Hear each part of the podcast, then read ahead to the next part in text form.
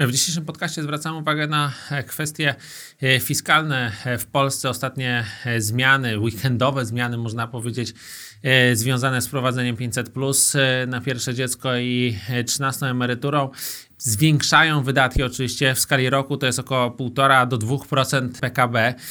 One zmniejszają pole do przyszłych działań fiskalnych, na przykład podczas e, spowolnienia. One redukują w ogóle przestrzeń wydatkową w kolejnych e, latach. One wydaje się, że są też negatywne i to w znacznym stopniu w kontekście przyszłego wzrostu e, gospodarczego, gdy te efekty krótkoterminowe fiskalne wygasą, ten długoterminowy potencjalny wzrost gospodarczy gospodarczy w związku z tymi programami jest negatywny, dlatego że e, dalej e, kwestie związane z 500 plus oczywiście będą e, kosztować, natomiast ta baza będzie wysoka z poprzedniego roku tego wzrostu, tego stymulusa wzrostowego nie będzie, a jednocześnie będą one wpływać negatywnie na rynek pracy, zmniejszać zachęty do, do zatrudnienia, zwłaszcza w spowolnieniu gospodarczym.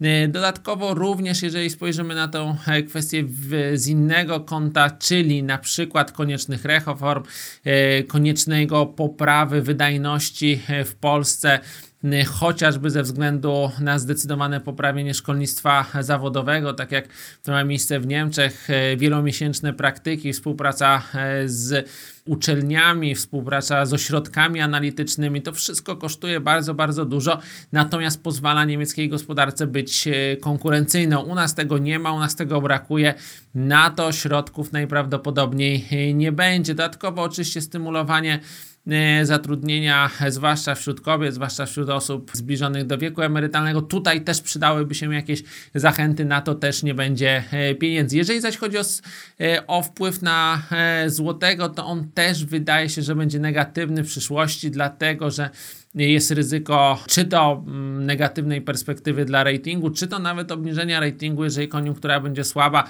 wydatki będą stałe, będzie mniej, mniej wpływów, mniej oczekiwanych wpływów i przez to również złoty może cierpieć. Cierpieć może, może dlatego, że y, na przykład Rada Polityki Pieniężnej nie chcąc y, wstrzymywać dalszego wzrostu gospodarczego, czy nie chcąc chłodzić koniunktury, będzie utrzymywała stopy procentowe na niezmienionym poziomie, a ten impuls fiskalny wywoła wzrost cen. Także te zmiany można, e, można określić jako negatywne e, dla złotego w długim e, terminie.